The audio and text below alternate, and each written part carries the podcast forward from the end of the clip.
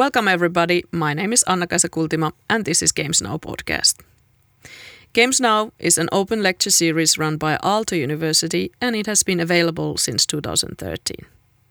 For the past 10 years, Games Now has been aiming to showcase the multitude of topics that impact the current practices of making games. Our guest lecturers have shared their insights on topics relevant to them and their work. This podcast is looking back on those topics. Looking back. On the Looking Back series of Games Now podcast, we are revisiting some of our lectures and reflecting with the speakers what has happened between now and then. On the fifth episode of Looking Back Games Now podcast, we reflect on 5 years of development with chat application games. In 2017, Elina Arponen was lecturing about their newly formed company QuickSave's effort in taking over the world of chat application games. Elina is a game industry veteran and a serial entrepreneur. She is the CEO and co-founder of QuickSave Interactive, and their previous game company was acquired by a social media app. QuickSave was founded in 2017 and is developing HTML5 games that are embedded on social Web2 and distributed Web3 applications. This interview was recorded already in October 2022, so things have moved forward since our discussion.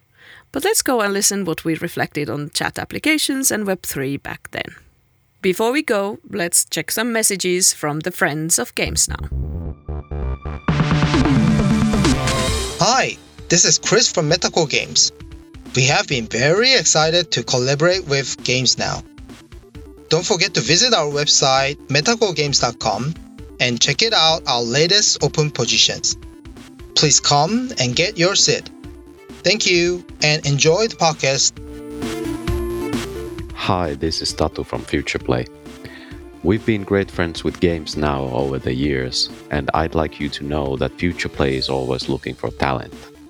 So go to futureplay.fi and check the latest positions.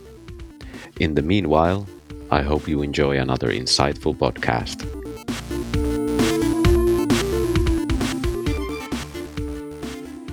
Hi Elina, welcome back to Games Now. How are you doing? Thank you. Doing very well. It's been great. It's been quite a few years since my presentation. Yeah, 5 years ago. Yeah. Obviously, the market is evolving a lot in that time, but really looking forward to kind of look into what we were saying back then as well. Yeah. And reflecting. Yeah. So before we go to the past, what is the now? What are you doing at the moment?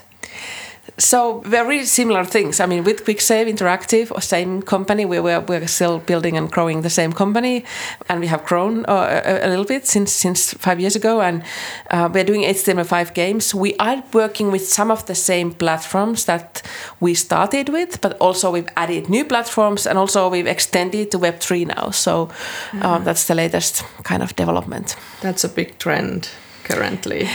Yes, and we did notice that a lot of the learnings on social gaming and instantly accessible games, it's very applicable for blockchain, so that we can kind of reduce some of the friction that is there with the games and also make them for the community. So I think it's a good move for us in very many ways.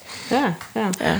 So what is your current title? What is the role that you have in this company? I am the CEO and one of the co-founders, so that hasn't changed. Yeah. Still the same. Nothing drastic. How was the pandemic for you? It's been kind of weird years. Yes. Obviously, we did go to kind of remote mode for a year, a bit over a year, and then we actually we were in a phase in 2021 that we had to move offices, and we had a discussion do we need an office, and I'm so glad we decided that yes, we need an office, because it is still kind of amazing to have your own place, and you can gather up there and you can see people face to face. Some workshops and brainstorming sessions, it's much easier to do when you are actually there. That being said, we are very flexible. Some people are mostly working from home, and we are fine with that.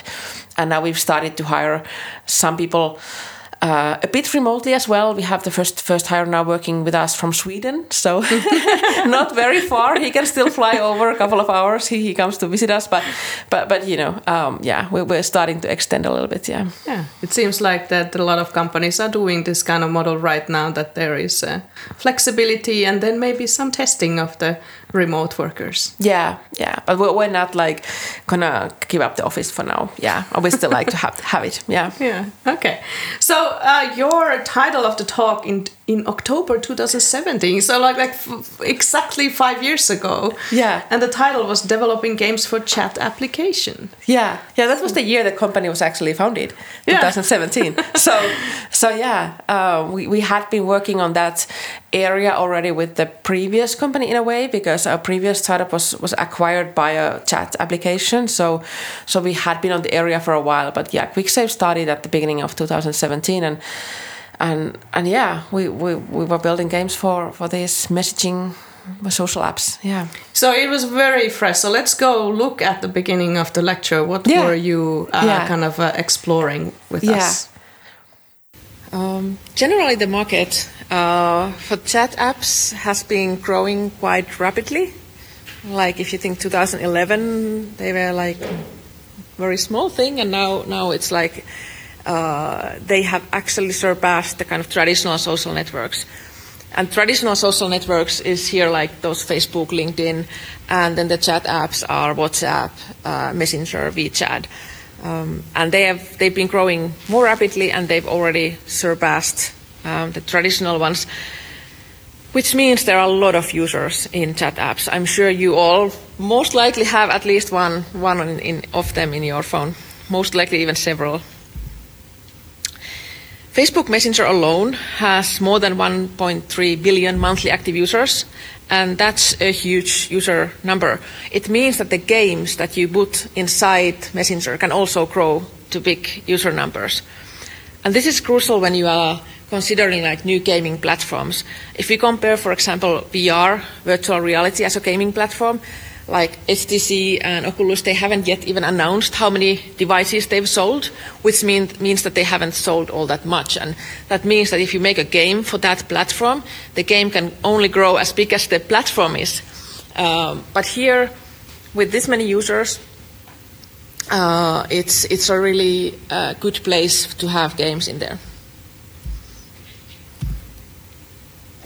Okay, one more graph around the monetization.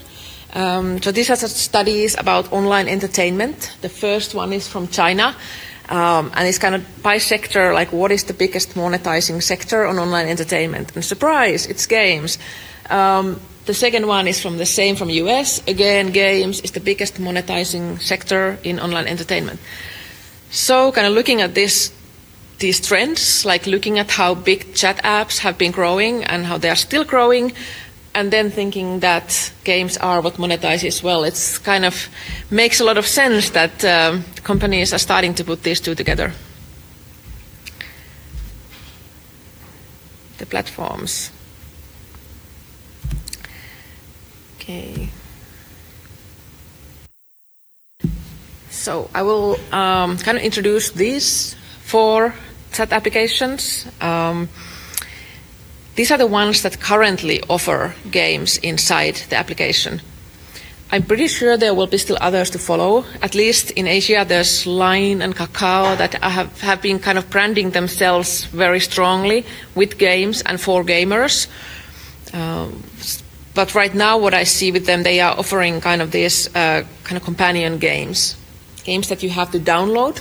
And there might be some perks in those games, like you can talk about the game in the chat, or once you are in the chat, you can kind of discover the games from there and go to the game straight. But they are still two different applications. But these six platforms offer games inside the app as well. Facebook Messenger, instant games, this is the biggest. And they have fully integrated HTML5 games, which are always full screen and portrait orientation. That's a bit different from App Store already. You can't do landscape. It's always a portrait. Then there's 2 points that are very important from the game developer's perspective, what Facebook Messenger is doing very well. So firstly, the games can send customized messages to chat. And there's a lot of freedom for the developer to decide what kind of messages and when and how many even, to an extent how many as well. So that's very good kind of a freedom to have, that you can design that. Then the other point is that you can easily switch contexts between groups and friends. What that means in practice is that if you go to the game and you decide to play, let's say, Words with Friends with Laura, and then you're playing it with Laura, and then you're thinking, oh, well, what if I would play also with Vatti? And then you can, inside the game, without leaving the game, without going back to the chat and changing the group, you can already, inside the game, you can switch these groups. And that's, of course, for the game, also for the player, but for the game developer as well, these are very useful features to have. It means that the integration between the game and the chat is quite strong. And you can, inside the game, you can kind of recognize where you are playing and with who you are playing. The monetization is being rolled out.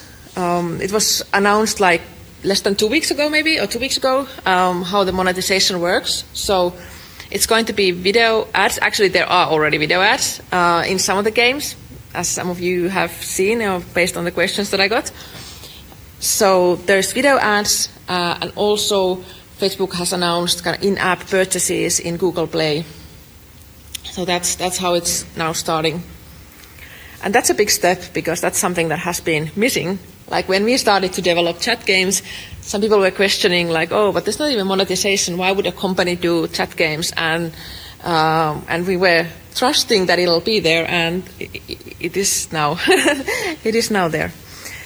But this also kind of like is an example of how new this area is, that there are these new kind of announcements and developments all the time. Kik is another quite interesting platform for game bots. And they have also good discovery. There's a bit, on the first image it's a bit fuzzy, but the last menu item is Discover Bots. So from their main menu, there's only 5 items, and one of them is Discover Bots. So it's easy to find them. And games can create these buttons that help. That's already a lot better than having like some command line action to type. You can have buttons, but you can also load HTML5 pages. So there's quite a bit of flexibility in how to do games in Kik. The monetization here also has been kind of a, let's see what happens. But now they've done, like just a couple of weeks ago, also they finished like a initial coin offering with a coin called Kin, which they say is a decentralized ecosystem of digital services for daily life. So there's still a bit of uncertainty how this works in practice. We're kind of waiting for the big announcements to come when we will see it first time in action. But I would assume this is going to be very much related in how the games will monetize and how there will be kind of value exchanged between the players, the companies, and everyone in the ecosystem. Then there's VKontakte, which is the biggest messaging app in Russia, and they announced this August that they have also a direct games platform, which is an HTML5 games launched from the app. They have a monetization already. It's through VKontakte points that you can buy with money, and you can spend the coins inside the games as well. But right now the whole platform is only available on Android. So we'll see what happens with the iOS side. But it's definitely a very interesting place also to have the games. Then there's WeChat, which is the biggest in China.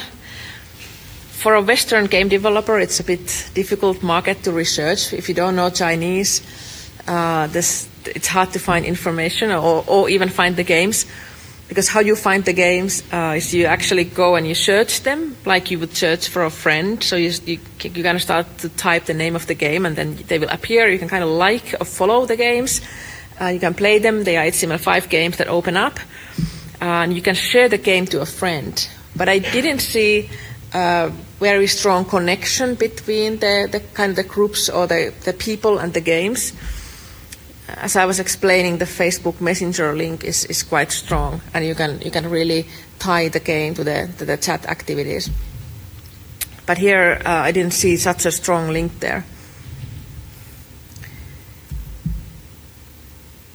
Okay, then there's iMessage, which is available obviously only on iOS, so iPhone or iPad users can access the iMessage app. Well, actually it's the text messaging app on iOS. Here the games are usually native iOS games, so technically it's different. Where the others are using HTML5 or their own bot APIs, here it's usually native, and you also download the app on the side. So it's a bit different in that sense as well. You kind of play, you find the game from the iMessage, and you play the game inside iMessage, but on the background you still get an app on your phone as well. But payments are handled, it's the same as in an in-app store, so you have both premium games and in-game purchases available. Of course, the limitation here for the developers' point of view is that you would only have the iOS audience in use. Then, last but not least, there's Telegram. There's also HTML5 games played via a bot. Here the discovery is a bit difficult.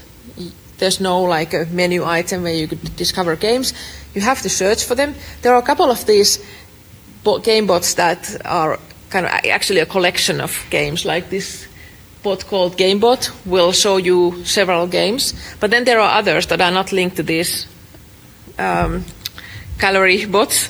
So what you can do is actually just Google like Telegram bots recommendations or something, and then you will find it, and then you will find the bot.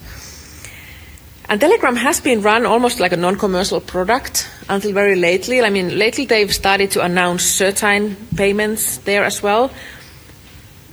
Recently they came these bot payments, which actually just means that like if you order a pizza via a Telegram bot, you can pay the pizza inside the bot, and then there's like a money transfer happening. Of course, that kind of payment is not suitable for game use, but it's interesting to see, I mean, how that will develop here as well. Technical capabilities of building games here are already quite good. There we go. so many chat applications and chat kind of yeah. It's very interesting to see. I mean, the market has definitely evolved in 5 years on like what's been happening with the different apps. Like, yeah, I mean, out of those apps that I'm presenting here, it's basically Facebook is going strong, and WeChat right now, but like. The others have been kind of dwindling, or I haven't been even following because they haven't been like there hasn't been like interesting development in the others with the exception obviously like VKontakte, the Russian Facebook. We did publish games there, but early this year we've stopped serving that platform due to the war, the ongoing war. So like for that reason, VKontakte now is no longer in our kind of use in the radar. That's not in the radar anymore due to the market where it's at. But yeah, like Kik. I guess it exists, but I don't know. And then iMessage, we never did an iMessage game because it's native, it's not HTML5, but I know companies that did, and it kind of went nowhere. And Telegram, well, Telegram is there, but they haven't extended this gaming feature and haven't, there's no way to monetize it if it is there and so forth. So. Yeah, but it's interesting. Like in the beginning, I was saying these are the messaging applications, different from like the full social apps. But actually, that has been blurring because Facebook actually like a year later moved the games from Messenger to the Blue app, as they call it. So the main Facebook app. Yeah. So actually, they are still the games have like features at the same ones basically that you can message your friends in Messenger.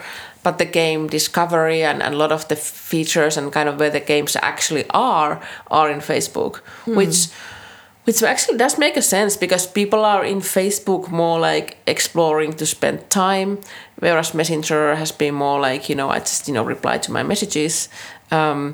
So in that sense, I think it's a good move from them. But it kind of like, it blurs the limit of like, how is this different from the previous Facebook game era? I mean, it is different in many ways, and technically it's different and so forth. But yeah, I mean, now the Facebook instant games are kind of more in the Facebook app, not the Messenger app, even though the features are still there. And yeah, WeChat is there, and then there's new apps like, for example, we published the game on Zoom, so the Zoom video calls. Okay. Zoom, yeah. Zoom. So I think that's a very interesting platform for games, because it's like, you know, multiplayer gaming, like, you know, any kind of party game, board game type of game can fit easily in that kind of like let's have a video call remotely and, you know, play this game together. So that has appeared. And then Snapchat obviously brought out games, but they've been now kind of descaling that again. So even Snap is kind of like, you know, trying, you know, and we actually have never put a game out there. Even you know, there was some intention at a time, and then now this year we got TikTok, who's come into play with huge audience, and they just published, I think there's like only like 14 games or something, and TikTok right now they're testing the same thing. So basically HTML5 games that you can launch from your TikTok feed. Yeah. How about Discord? I discovered that quite recently. They updated that there's now, it seems to me similar, at least like so yeah, Discord has these kind of bot games that I don't know if it's evolved from that. I played some Discord games already like a couple of years ago. Mm-hmm. So yeah, like during the pandemic times. But yeah, I've yet to figure out how, you know, how similar it would be for our kind of tech pipeline, or what's the monetization and so forth. It doesn't seem to be like a huge focus for them. Yeah. But yeah, there are some bot games there as well. Yeah, maybe evolving quite soon. So it seems like similar to the early days of Facebook games, the things were changing constantly. So the working on the chat or messenger apps. It's a moving target all the time, right?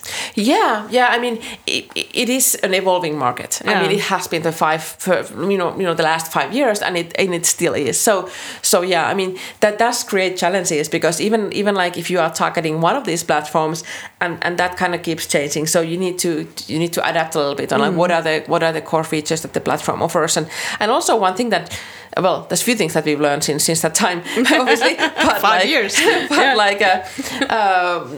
One of them is that obviously, like, you have to be kind of targeting, you know, certain audiences that are active on these different platforms. So, like, even though the platform might have any kind of type of people in there, but you know there are certain demographics that are more keen to gaming on certain platforms. So yeah, like who's actively playing on which platform, and that can vary depending on the app and where you are. Yeah. One thing that actually hasn't changed from that time is the kind of I'd say some struggle with monetization tactics on how can you monetize, because like I was saying there that. Facebook only announced the in-game purchases on Google, so that's still the case. Apple is quite strict on having App Store within an app, so you know, for example, Facebook cannot make the game offering within their app to be like an app store. It's not even about those 30% taxes. Yeah. I mean, that's, you know, Google is getting that on Android, but it's still kind of like a difficulty that if you are building a game and you have to do like double balancing, like Android users have a bit different experience than the iOS users, and some of these platforms are available then only on Android, or then, you know, Apple tried that iMessage thing on like, hey, we have our iMessage thing. So this kind of duality of like how Google and iOS platforms are differing, it creates some difficulty in like how do you balance the game monetization and how well these apps are able to kind of fine tune the experience for the player on like how can you kind of offer the best kind of experience in the sense like what are you featuring or what are you kind of like what are your gaming categories, are you allowed to do these things? Yeah. Oh, and one thing that I mentioned, there were so many fun things. Like I mentioned, like, you know, there's this Line and Kakao apps in Asia. Both of them have started to do games since that. Like embedded HTML5 games. So I think, you know, the vision of like, hey, this is a growing market and new apps will come as you know, exactly come through. Like you know, that has definitely happened. Yeah. Yeah. You were right on the kind of wave that it was starting to build up when you were having this talk and kind of exploring the games that came out. So there's a lot of design advice there as well in the lecture, so it's a wonderful lecture altogether. It's kind of fun thing to now look back 5 years, and it's a kind of magical thing that it can still be there. It's not too old, but a lot of things has happened. How many games have you made for a chat application? About 10 games. Yeah. And are they kind of on the same platforms, or are they in the different ones? No, most of them, or the biggest number of the games are on Facebook Instant Games. Mm-hmm. And some of the games are on multiple platforms. So, so for example, the Rambo game we did a few years back, that's been published on Vue, and you know, some others as well. Also, we made this quite simple physics-based puzzle in 2020, a toilet paper game, which was kind of a meme thing because everyone was talking about this toilet paper hoarding. Yeah. And that has been kind of a guinea pig that we put onto a lot of platforms on testing out, you know, technicalities, and so that's like everywhere. One platform that I didn't mention actually that has appeared is Viber. So we have published some games on Viber, which is quite big messaging app as well. So that is also a kind of ongoing thing. How is the chat games trend comparable to, for instance, hyper-casual games? Like, is there any similarities? Yeah, some, but they are kind of two different things. Some conferences actually have been always putting them on the same kind of track. Mm-hmm. Like there's the hyper casual and instant game track, and I'm kind of like, are they really? Because we, for example, have always been building more towards the kind of, I don't know, higher end of the games, longer shelf time games. Yeah. So games that can kind of keep you engaged for longer time, whereas hyper casual games are often kind of more snack type that you play for some time and then you look for a new game. And this is how, you know, companies that are doing hyper casual games, they are also very effective in their kind of production pipeline, that it doesn't take many weeks to kind of put out the prototype and you know, a month to finalize and launch and so forth. So we've been always looking to do games that are a bit deeper in the gameplay, more kind of, well, maybe mid-core or kind of casual. I'd say casual, but not hyper-casual games. So there's no kind of strict link between the two. I think one reason why a lot of people are looking at this market that it must be hyper casual is the reason that it's HTML5 and a lot of the HTML5 games that are kind of on web portals or people know about are very, very casual, very hyper casual in a way, and they think that the technology doesn't lend itself to do more in production quality, but it does. Like, you know, in the past 10 years, HTML5 or these web technologies, they've been evolving a lot. And nowadays, browsers are very powerful platforms to put games on. They have, like, you know, 3D capabilities and all that if you want to have that. So, you know, we don't, like, lose in the production quality. One game that we are quite proud of that we launched last year was the Beatstar music that was kind of a... the same game as the Beatstar that Spaceape launched in app stores. We did a HTML5 version of that for Facebook, and you know, the gameplay is the same. So like that kind of, and it's a very high quality game. So that kind of tells you of the capabilities, like technically what you can do. It's been kind of wondrous to realize that, for instance, mobile phones are now like almost equal to consoles. Yeah. So that the tech things have been advancing on the background, and it's still, we are still kind of adjusting to thinking it that way, that, you know, we have so many possibilities in terms of the platforms and depth and the quality of the games. Yeah, and now also like the new generations, like they are so adept in playing with mobiles. Like you know, my daughter, when she plays Roblox, she kind of prefers her mobile. Mm-hmm. And I sometimes play with her and I feel so clumsy with that kind of Roblox parkour levels where you have to, you know, be very agile with your fingers, but they are used to that. So like that kind of like it's you know it makes you feel a bit old, but you know, like it's younger generations are also like don't mind the what we feel clumsiness in the user interface. They it's good for them. Yeah. So. I'm not sure if you're able to answer this or give us an insight, but what is your kind of your company's personal, I don't know how you can say that, but like your choice of the demographics, what is you're a little bit open that there are certain demographics that play perhaps certain kinds of games in certain platforms, but what is the best demographic currently that you're aiming for? So that's a good question, because we have been doing several genres, like several different type of games for different platforms. So we haven't kind of zoned in on like this is the exact demographic that we kind of work with. We've been more focused on kind of the platform itself and you know, fine-tuning the HTML5 workflows that we have. Also, we have built some of our own editors and tools that help us iterate faster on the games. But yeah, right now, because, well, we haven't gone into the latest development yet. So right now the past year we've been extending or switching more towards the Web3 and blockchain platforms, which is also kind of a perfect area for social games where people want to play together with their communities, and also the kind of friction that you might have if you have to like download and install a game to any device. If you can have a game that just starts on your browser, where you anyways have your kind of blockchain marketplaces or the communities happening, and you can just log in once and go into the game and play. It's all very well applicable for this blockchain world. Mm. And so now the latest is that we are kind of experimenting and learning about different gameplay patterns that work well in this environment. And obviously, because it's blockchain, the game loops are evolving around kind of ownership, or not even ownership, like trading of in-game things, and also the community. So how can you...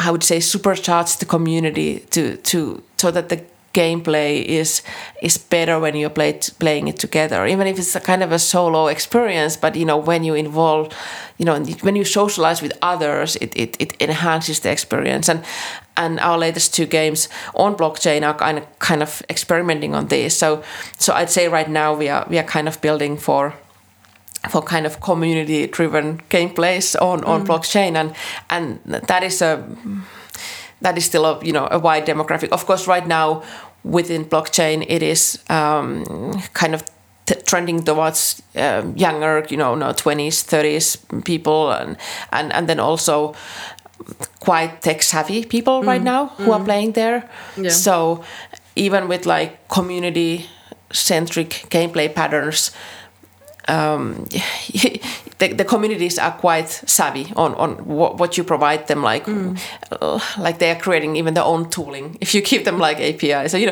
know so it's something that you just need to enable the community to kind of enhance on the gameplay, and you know they'll do it. Yeah, so you need to know exactly the community, what they prefer and what kind of things they like, and the kind of games they would play. So in that sense, it's kind of like you know, you're focusing on this community that's already there. I mean, and then, you know, seeing like what kind of things they like, and then, but of course you also want to grow the community. So you want to offer something that maybe the current games or experiences that are there for that community don't even have yet. So that you can extend it. And we've heard that now. The last game we published was Axie Infinity Raylights, so it's done for the Axie Infinity kind of community, And we've heard some people say of our game, it is quite chill. It's kind of like a, more relaxed than the other kind of fighting-based games there. And some people have said to us that, hey, this is the style that I want to have in the Axie universe. So we are quite happy with the community reactions, even though it's very different. It's a very different game from anything. So like we've had a very good reception for it. Yeah. So let's go back a little bit. So the very, very big trend for this year has been NFT, Web3, blockchain, and it's been growing for a while now. But can you give our listeners a little bit of your definition, your opening up? What is actually Web3? What does that mean? So it's technically, apps or projects that are built on top of blockchain infrastructure. So it is about the kind of decentralized nature that for games it offers. It offers kind of stronger ownership. It offers more transparency in the interactions, and it offers kind of the community a stronger relationship to kind of like potentially having kind of more of a say on like where the project is going, because you have this kind of mechanisms that are supported by the technology. And if we look at like comparing to Web 102, like one was the kind of static pages with like HTML links, and then Web 2 is where everyone becomes a creator, and Facebooks and Twitters and all that, where everyone is creating the content. And now with Web 3, it's a, I'd say it's more technical transformation, but we'll have to see like what is the best kind of utility for those things that you create there? Like how do they enhance the gameplay? I mean, in some ways, it is a way to create a new types of business models, which may sound boring or uninteresting for gamers, but it's the same as with like we have premium games or we have free to play games.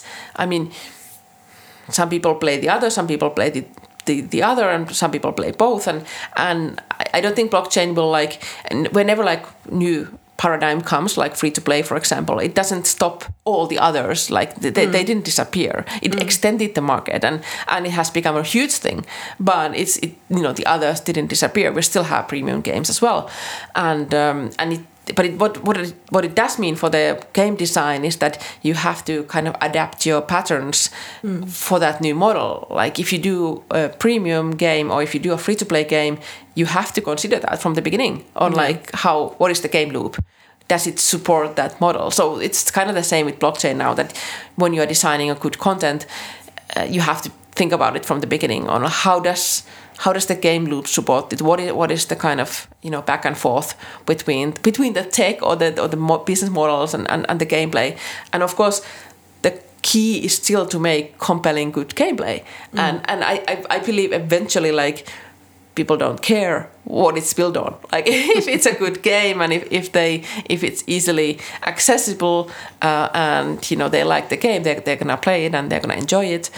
And so even if you don't like make any purchase in the beginning, you still have to like go through that creation, and then oftentimes you still have to go and download the game and you install it on your device, and even there you might need to like sync up again somehow with your wallet and your identity, because the wallet is kind of your identity there. Whereas like if we do a Facebook game, we have your Facebook identity that kind of identifies you.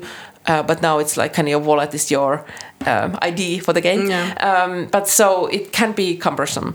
And what we feel is like our HTML5 approach, it's taking some of that away. Like, at least the game, once you are logged in, the game just starts in your browser and you don't have to do any installing and waiting. But there's still improvements to do for the whole chain of actions that ways to kind of make it easier. Of course, like if we have like interesting enough games, people will go through some hurdles to get in there. We've seen that happen, but for through like a kind of a if you want to do like a mass market game, there needs to be very little friction in getting people in.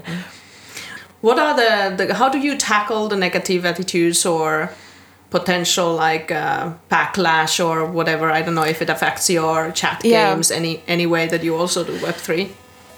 There was one discussion on this recently on like how to talk about NFTs without making people mad.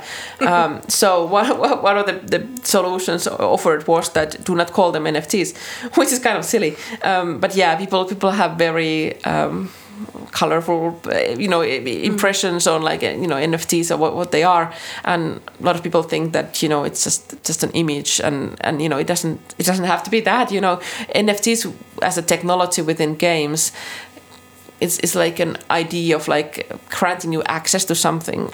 So, for example, in our first Web3 game that we published, Dystopia Battles, there it's basically the same as kind of what Games Workshop is doing. So they are selling these plastic units, armies. You have to own an army to battle an opponent.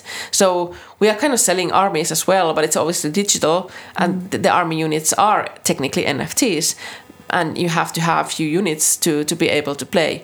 So it's currently there's no like free to play in that game, and you have to buy some units to play, but it's no different from like you going to the Games Workshop and buying some plastic units and playing with those. They give you access to the game, they give you the experience.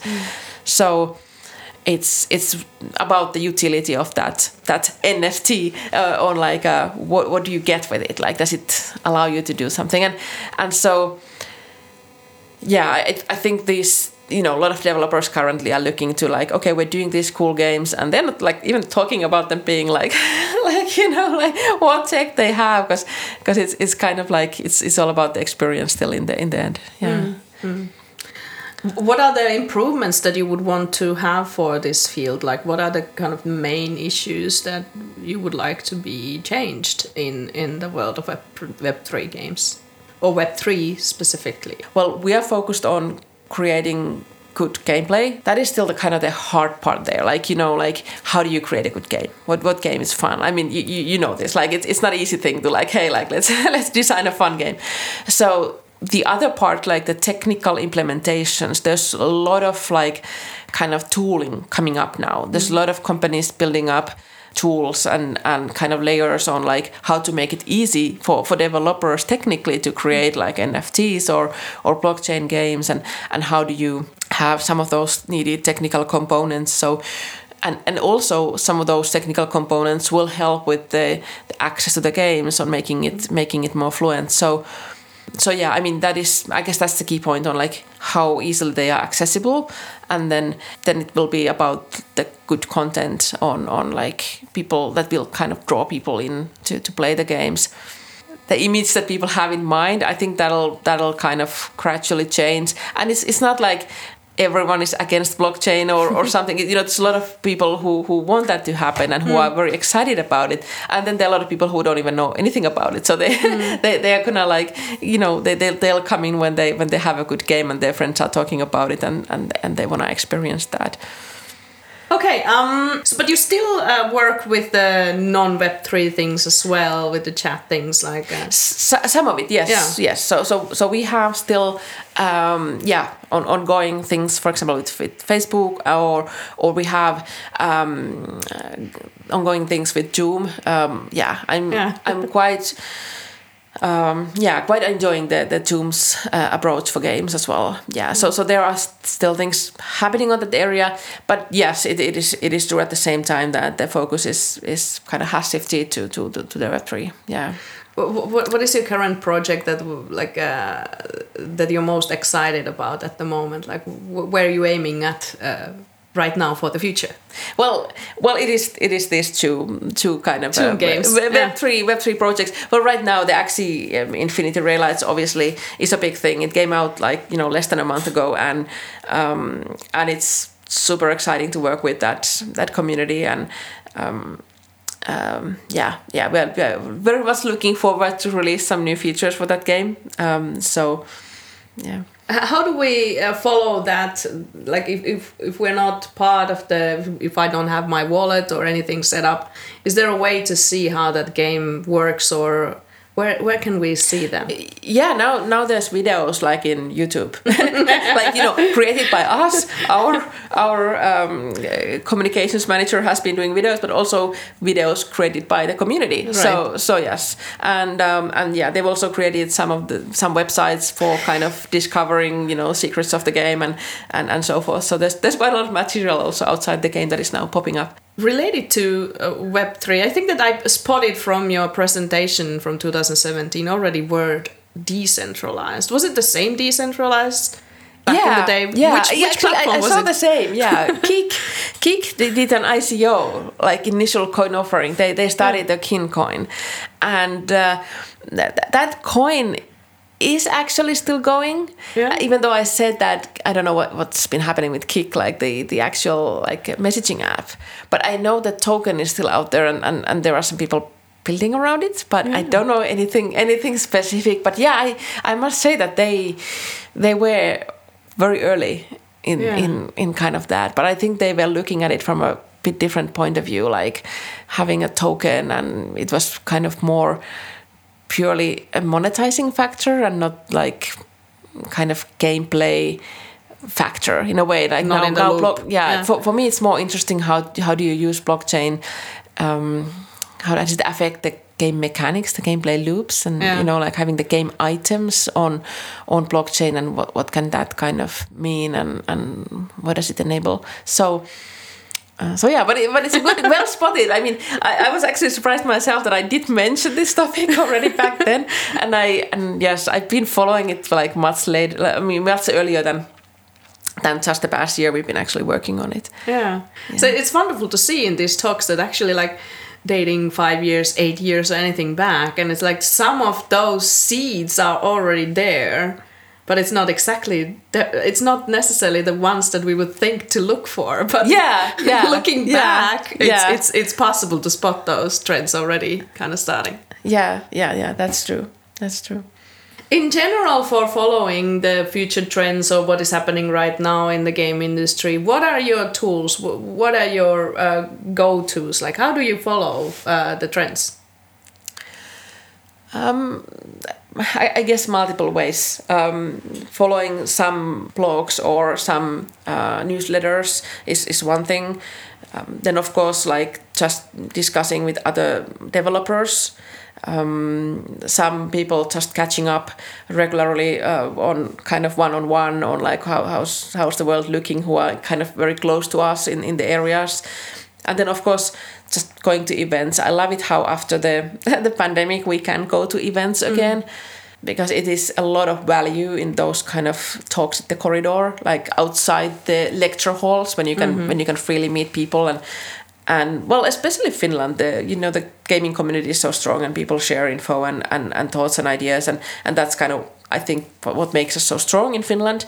But it does happen, international conferences as well, that people are sharing kind of advice and ideas, and even if you don't agree, but that's a viewpoint that, benefits you if you, know other viewpoints as well on like how people see their developments.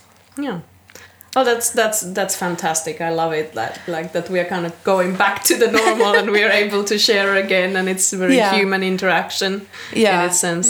Yeah. I mean, I do think that traveling will be less now than pre-pandemic. Like people are probably more choosy on which conferences they go to, but I do see a lot of traveling happen, and I've been to myself to some international conferences already. Yeah. All right, so I'll thank you for this reflection. It was wonderful to go back and see how the chat games are going and what's happening in the Web3 as well. A little bit of glimpse of that. Yeah. So thanks for sharing your thoughts, Elina. Thank you very much for having me. It was fantastic. Okay.